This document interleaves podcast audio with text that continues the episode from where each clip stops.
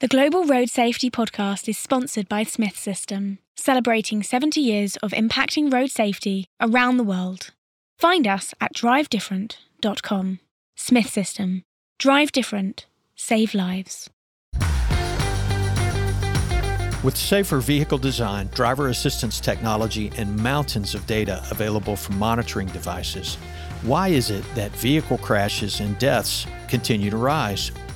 According to the World Health Organization, on road injuries are among the leading causes of death worldwide, especially in low income countries.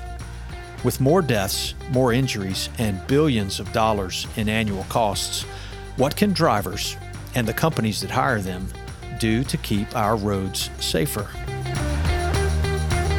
Welcome to the Global Road Safety Podcast. I'm Tony Douglas.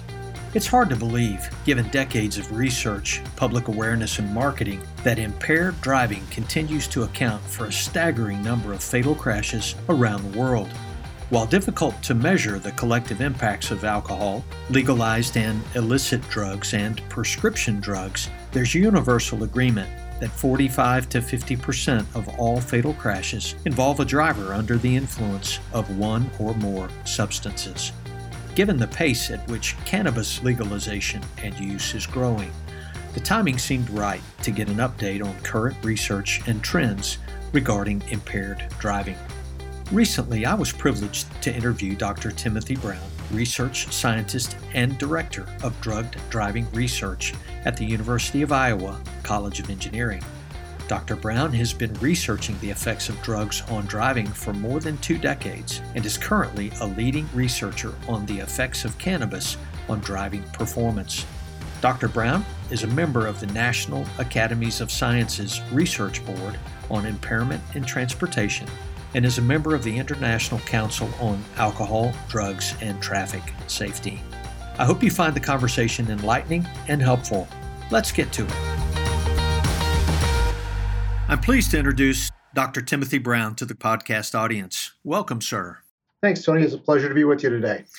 Dr. Brown, you were kind enough to accept my connection request on LinkedIn back in May, and we had a follow up conversation in June, which was an eye opener for me regarding the focus and nature of your research. It was clear to me that your work would be of great interest to everyone concerned about road safety.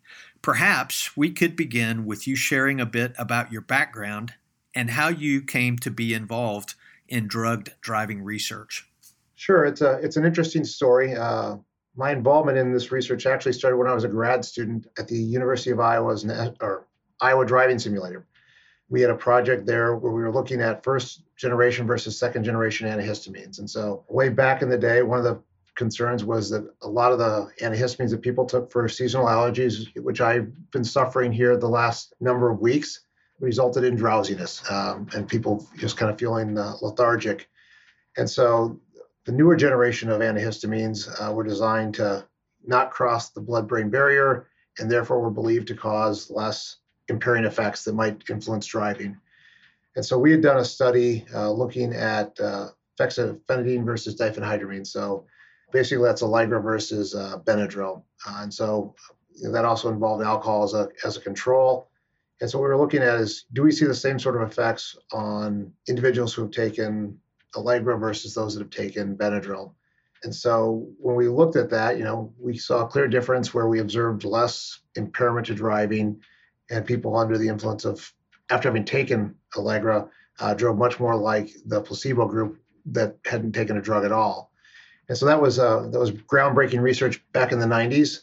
Uh, and then you know I've been doing drug impaired research on and off. You know my background is in human factors research, uh, particularly related to driving. You know, we've had projects that have come to us over the years where people have got a question about this drug or that drug. You know, how does alcohol impair driving? Uh, and so a lot of general impairment work as well, uh, whether it's distraction or drowsiness. But recently, with the changes in the laws around the country, there's been an increased focus on how different drugs impact driving performance to get a better understanding of you know, what do we know, what don't we know, and what answers can we provide that will guide public policy in terms of you know, what does it say for people to drive uh, after taking a substance and when is it not now that some of those substances are legal in different states around the country. And so we've been uh, pushing this over the last few years, and I lead the, I now I'm the director of the drug driving research group here at the University of Iowa's National Advanced Driving Simulator. And our focus has been on trying to answer some of those questions. Yeah. So specifically, as as we think about uh, marijuana or or cannabis, uh, legalization seems to be increasing, you know, at a at a very rapid pace, with 18 or more states now where it's fully legalized, and most of the other states uh, observing significantly reduced restrictions and penalties. It seems it won't be long until marijuana is much like alcohol in terms of national legalization and acceptance. What do you think, based on your research, the legislative response should be, or what have you learned from your research in terms of the use of cannabis in driving?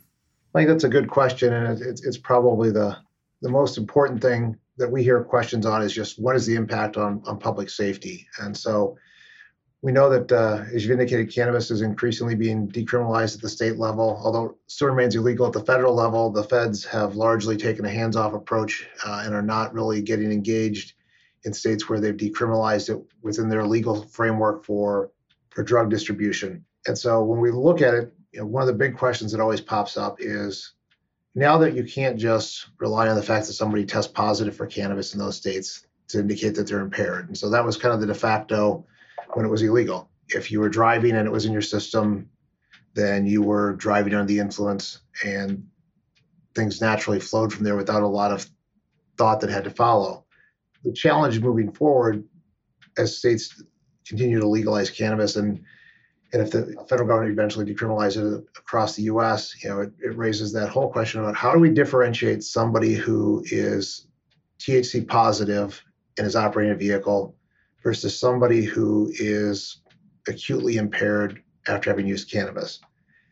It's an important distinction because at the end of the day, our goal from a traffic safety standpoint is we want to keep people who are a danger themselves or others from driving on the road network. Um, and so, how do we define that? And so, you know, states have looked at things like do we set a, a limit of five nanograms per milliliter or 10 nanograms per milliliter of cannabis or THC in the system and define that as a limit similar to the you know the 0.08 everyone wants that that alcohol limit. It's like 0.08 is illegal in 49 out of 50 states. You know it's 0.05 in, in utah.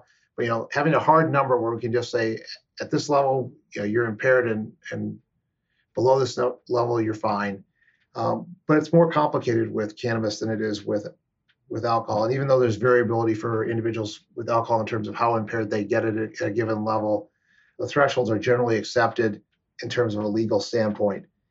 When we look at cannabis, the challenge becomes one of because it stores in the fat, uh, it, it can live in your body for for quite a while after you've used it, and it will continue to leach out. And so you'll have levels of THC in your system even you know days, weeks after you've used particularly if you were a heavier user or a daily user and you've stopped using, it can continue for a while after you've after you've used.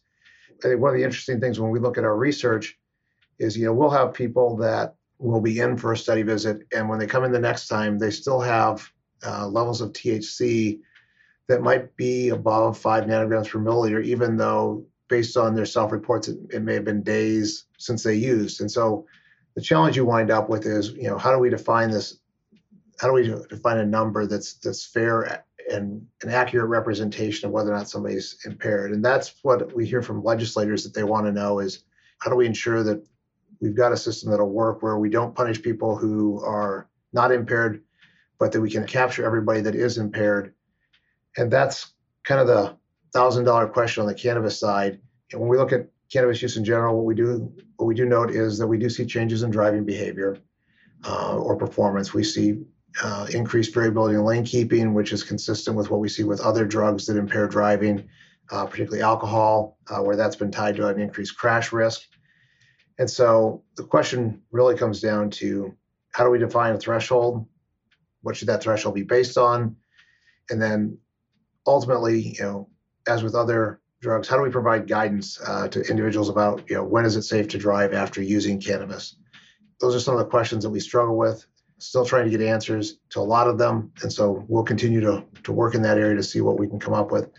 There is a lot of exciting work that's being done trying to come up with methods for identifying when somebody's impaired, trying to correlate outcomes of tests or, you know, are there metabolites that, that, that tie to of cannabis that tie to particular levels of changes in driving performance that we could use as a, a threshold. And so some ideas on using kind of big data approaches to to try and tie those together and come up with with something that that maybe isn't as straightforward as a, a 0.08 THC, but uh, allows you to piece together and say if you've got this combination of things, this is indicative of having used cannabis and being impaired at the time you're operating the vehicle. So maybe to put you on the spot just a little bit here, and of course that's not my intent with this question, but I have personally so very little knowledge around marijuana and marijuana use. Of course, for decades now, there's been this negative social stigma associated with drinking and driving. It's it's become societally very unaccepted. And of course, there are stiff legal consequences, extensive public service campaigns, you know, and both have been effective in reducing drinking and driving behaviors. Do you do you think that as we consider cannabis, there is that kind of risk there to road safety. Is it a risk that is that is on par with alcohol use and alcohol abuse ultimately? I think that's that's a fair question, and I think the the answer is going to be more complex than, than your listeners may want to hear. But I think one difference, as we look at it, and you and I have talked about this in the past, is you know, growing up, you know, it wasn't uncommon to go to a family get together, go to the park, and there'd be beer in the cooler, uh, and everyone would drink up until the time they left, and then get behind the wheel of the car. And it was just kind of that was the way life was back then.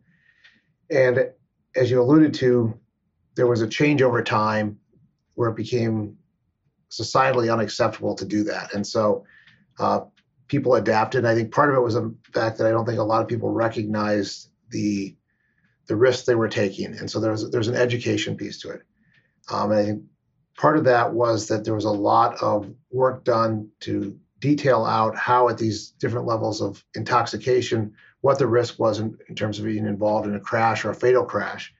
I think you know being able to educate people about that is important. I think on the on the cannabis side, a lot of that research that, that ties things to what that overall risk is less clear. We don't have necessarily great data sources. You know, we're trying to collect data in, in different places where it's been legalized. You know, Washington and Colorado have done a great job of trying to collect data, but there's a lot of confounding variables in there. And so trying to tease them out.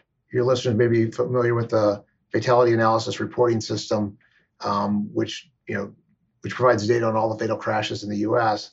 But that was never really designed. Although there's areas to capture uh, drugs that were in the system, uh, there were a lot of inconsistencies in that data in terms of how you captured that, what drugs went in there, what did not. And so if somebody had more than three drugs in their system, how you know how did you choose which ones were in there? And so there's uh, you know they're they're doing some revision to that to allow us to have better data as we move forward. But looking back, it's just hard to to go back and, and try and tease things out of that uh, out of that data. And one of the additional struggles on the cannabis side is, you know, I think a great many of the users don't necessarily perceive that there's a increased risk after having used cannabis. And so, you know, I'm working on a poster for the Association for the Advancement of Automotive Medicine, where we're going to present on our findings from a survey of cannabis users in Iowa and looking at what their perceptions are of, you know, what is the risk of using cannabis? Are you willing to drive within two hours after using cannabis? It's it's a follow up to a survey that we did with our colleagues in Colorado, uh, and I'll, I'll reference the Colorado data for right now since the uh, data from Iowa is not yet published. Uh, but when we look at the the Colorado data, is you know we saw a great many of these individuals are willing to drive within two hours after having used cannabis, and you know, a significant portion of them, particularly the the more frequent users, don't believe that there's a there's an impact on their driving. And so, and when we look at it, the the interesting thing is there's also this connection between you know those that are are most willing to drive within two hours of using cannabis are also those that believe it is least likely to impact them in terms of their performance. And so, one of the questions you don't know is perhaps for whatever reason, with those that are most willing to drive, they actually may or may not have as much impairment to their driving. We don't know. And so that's a question to be looked at. But it is concerning that when we look at our data from doing driving simulation, we do see impairment effects in terms of, you know, again, our, one of the primary measures we use is variability in lane keeping. And, you know, it's kind of easy thing to think about is if you think about it from an alcohol, it's, it's, it's that driver who's weaving in their lane back and forth. And so increasing levels of that indicate increasing weaving in the lane. And so one of the struggles obviously is trying to understand how does this tie to crashes at the end of the day because there isn't a lot that ties it there. There's concern because what we see is similar to alcohol, we see increases in variability in lane keeping and ability to precisely control the vehicle. But what we do see is is that perhaps our drivers who operate their vehicles, at least when they're driving the simulator, do seem to be somewhat cognizant that maybe they aren't performing as well.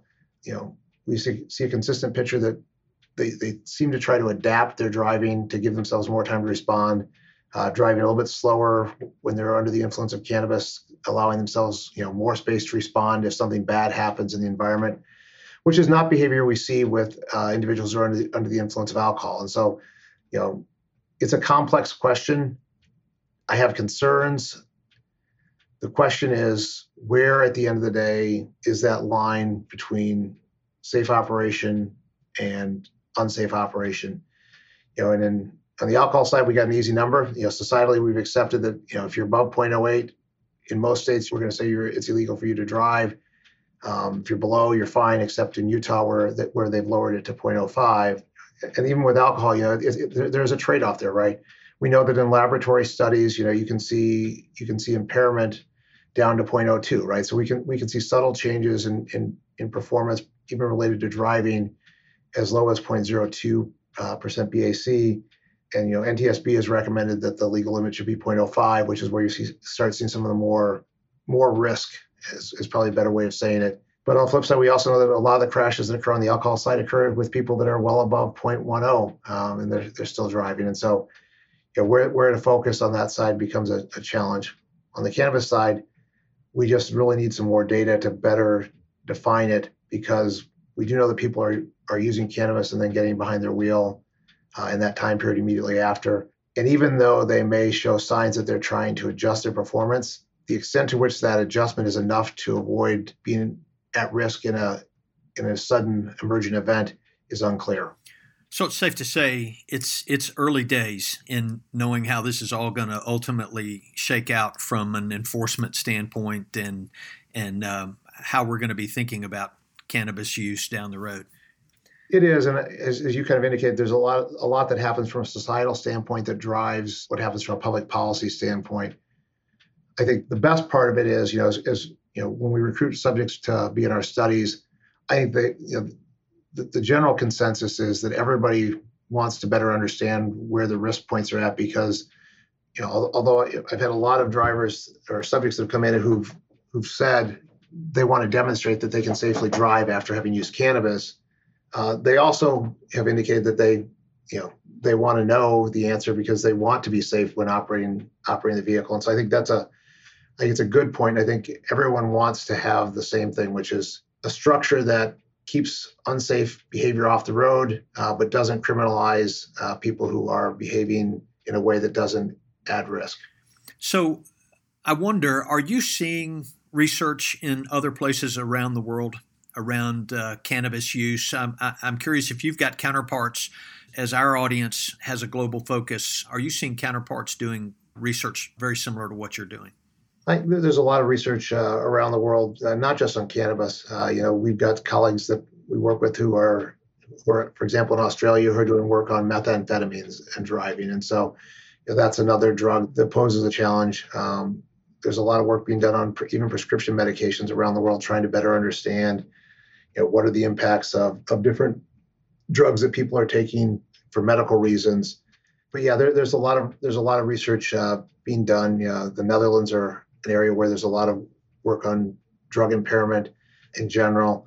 Even within the U.S., I've got colleagues in Colorado and, and California who are are working this in this area. And the challenge is that uh, what we really need is, is more people doing work because there's a lot of questions and and uh, limited resources to try to, to really dig into them.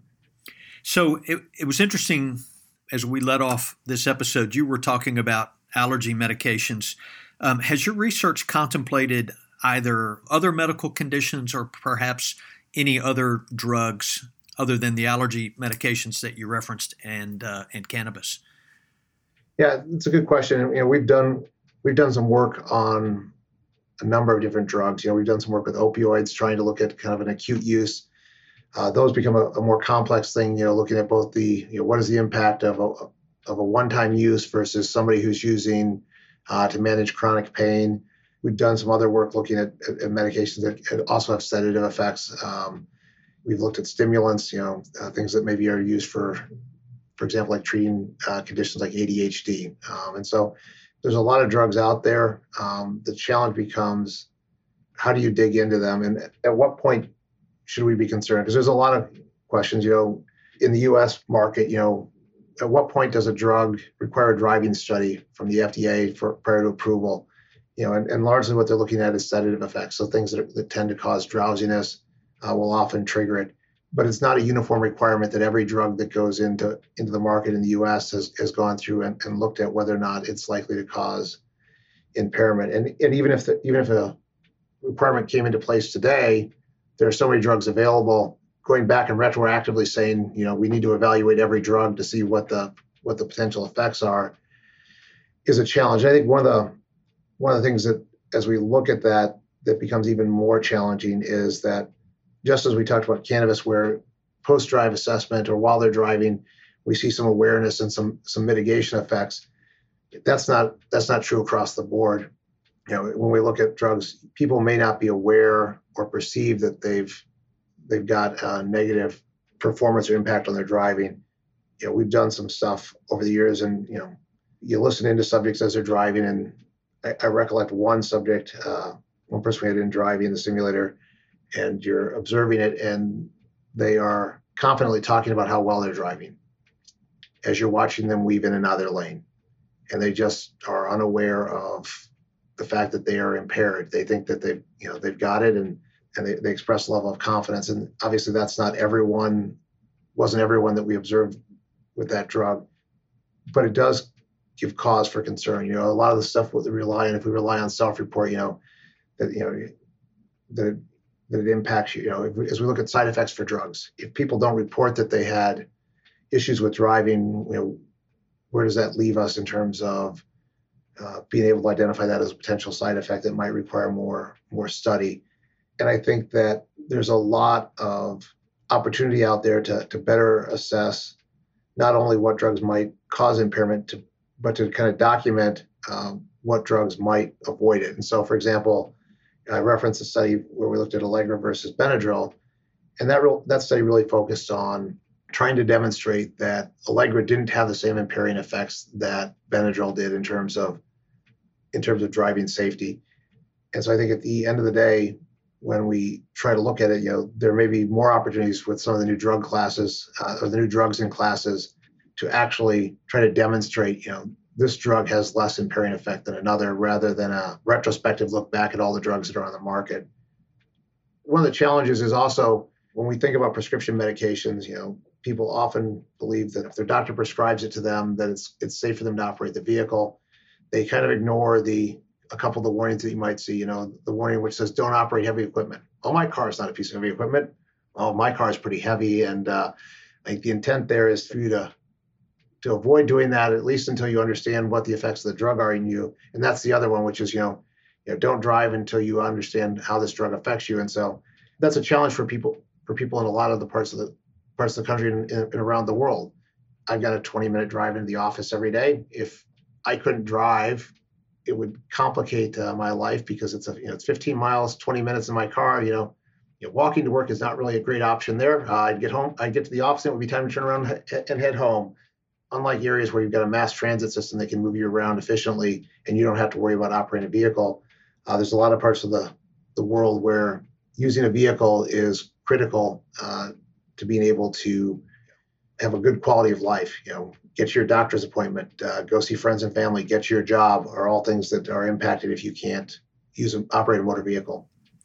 Yes, so uh, that's interesting, and it and it leads me to uh, a, a question for you around uh, the recent accident trends and statistics, which are pointing to distractions and fatigue and speed as kind of the trio of deadly behaviors that, that are pushing crash statistics in the wrong direction. Are we missing an important factor here by not identifying impaired driving as a, a, a significant contributor to the, the trends that we're seeing?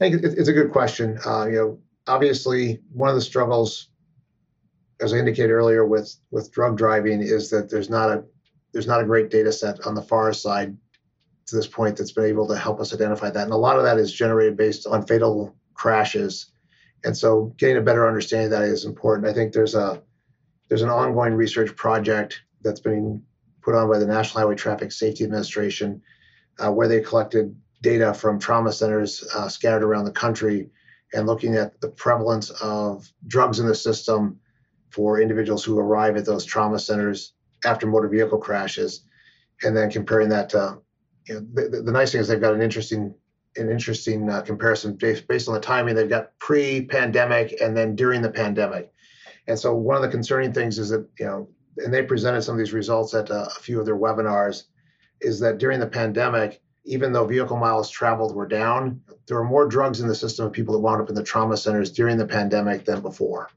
And so it raises inter- interesting questions about you know what's going on there. And again, you know, as you referenced speed, uh, that was one of the things that you know I think has been reported is that when the roads were emptier, there were a lot a lot of higher speed crashes that were going on because people had the freedom to drive faster because they weren't encumbered by traffic surrounding them. And so I do think that drug driving is a factor that needs to be in there.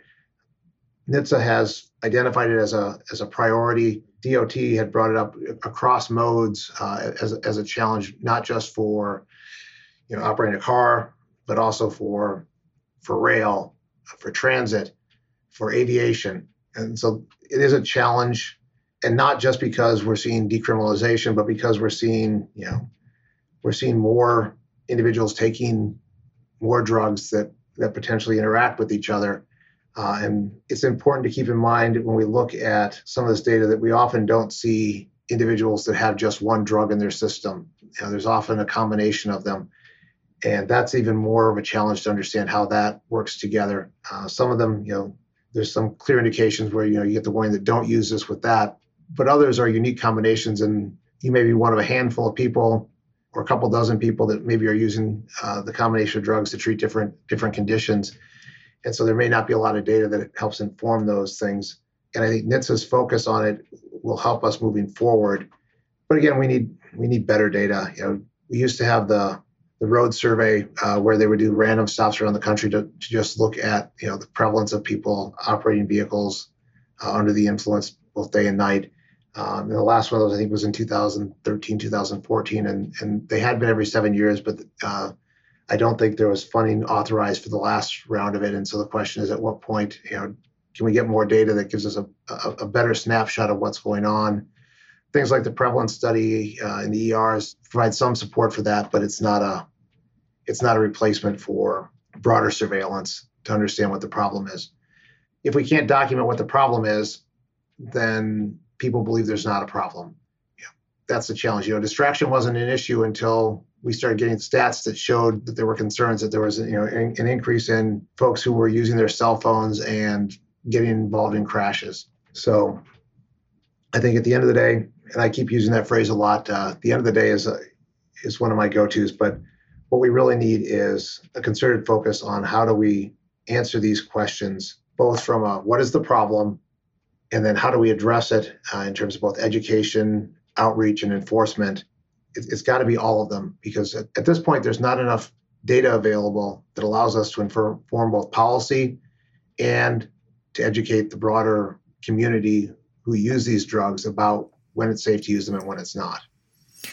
Yeah, it's a. Um, it, it must be from your standpoint kind of a, a, a daunting task to look at it from a really high level and uh, how many different how many different variables there are and how much opportunity there is to learn and and impact safety based on all of these different substances, be be they prescription or recreational.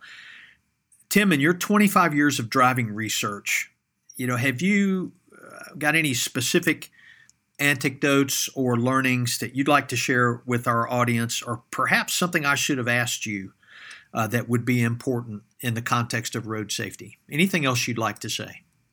There's a lot of lessons learned over over the years. I the, the one thing that it's important for everybody to keep in mind is technology keeps advancing, but it doesn't advance as fast as we'd like. When I got into this back as a grad student, you know, we were looking at forward crash warning systems, and you know, you know, back in the 90s, you just you just knew that this was going to be a solution that was going to prevent this big segment of crashes by alerting the driver that there, you know, there's an impending collision. And you know, that was the mid 90s, and it's now early 2020s, and I've got my first vehicle that has it in it. And so, you know, you, you just think about that, you know, over the course of 20 plus years, you know, something that seemed like it was on the verge. And so, so sometimes I think we we expect technology to advance faster than what what it's capable of doing, whether it's from a logistic or a practical standpoint. You know, that's I think that's one of the things to keep in mind is you know there's a lot of things out there that can help, but it takes time for them to to get moving and, and get into into vehicles in a way that can help. I think the other thing is that you know when we look at drivers and we look at driving in general, most drivers want to drive safe and you know, their goal is to get safely to their destination you've got differences in risk profiles that people are willing to accept. You know, how, how close to the line are you willing to get? And when we start thinking about crashes, we often, from a research standpoint, we always like to talk about the mean.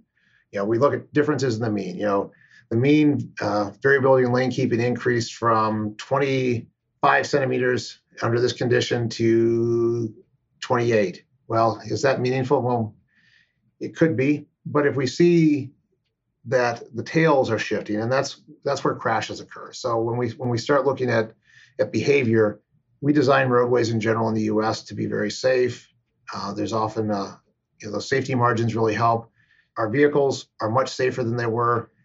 I don't see hardly any vehicles stalled along the side of the roadways anymore. Uh, you know, when growing up, you drive down, it's like, oh, another broken down vehicle alongside the road. Um, those are very rare to see anymore. And so most of the errors are coming from from human error on the part of the driver. And most of the problems that are getting us really in trouble are out on the fringe. You know, it's it's the person who decides that it's safe to text, and not only do they text, but they take their eyes off the road for 10 seconds. A lot changes in 10 seconds at 35 miles an hour, let alone 50 miles an hour or 70 miles an hour on the interstate. And I think we've got to continue to place focus on how do we pull those tails in because those tails are what cause the problem they have that influence on the mean, but they're also where the crashes are occurring. Uh, those individuals that make up that that group or that behavior are what we have to try to fix if we want to reduce crashes, whether it's from drowsiness, distraction, drug use, you name it. You know, that's where it's occurring. And you know, from a research community standpoint, we've got to keep focusing on not just how the mean is shifting, but what it's doing to the tails of our distribution. Because if I've got a solution that keeps the mean the same, but you know produces more outliers that are more likely to be involved in fatal crashes that's a problem compared to an alternate solution that maybe shifts the mean a little bit more but uh, keeps everything tight uh, in and and doesn't result in situations that are more likely to lead to crashes. And certainly tim that's a compelling conclusion to this discussion. It illustrates uh, how much work there is uh, for all of us in front of us as it uh, as it relates to improving road safety. Um, it's been such an honor to have you join us in conversation today. Uh, many thanks for the research contributions of you and your team in the past, and for those sure to come impacting road safety in the future. We hope you'll join us again on a future podcast. Thank you, Tony. And that wraps this episode of the Global Road Safety Podcast. Stay tuned for future guest announcements and drive safely. The Global Road Safety Podcast is sponsored by Smith System, the leader in crash avoidance driver safety training. Follow the Global Road Safety Podcast for new episodes coming soon.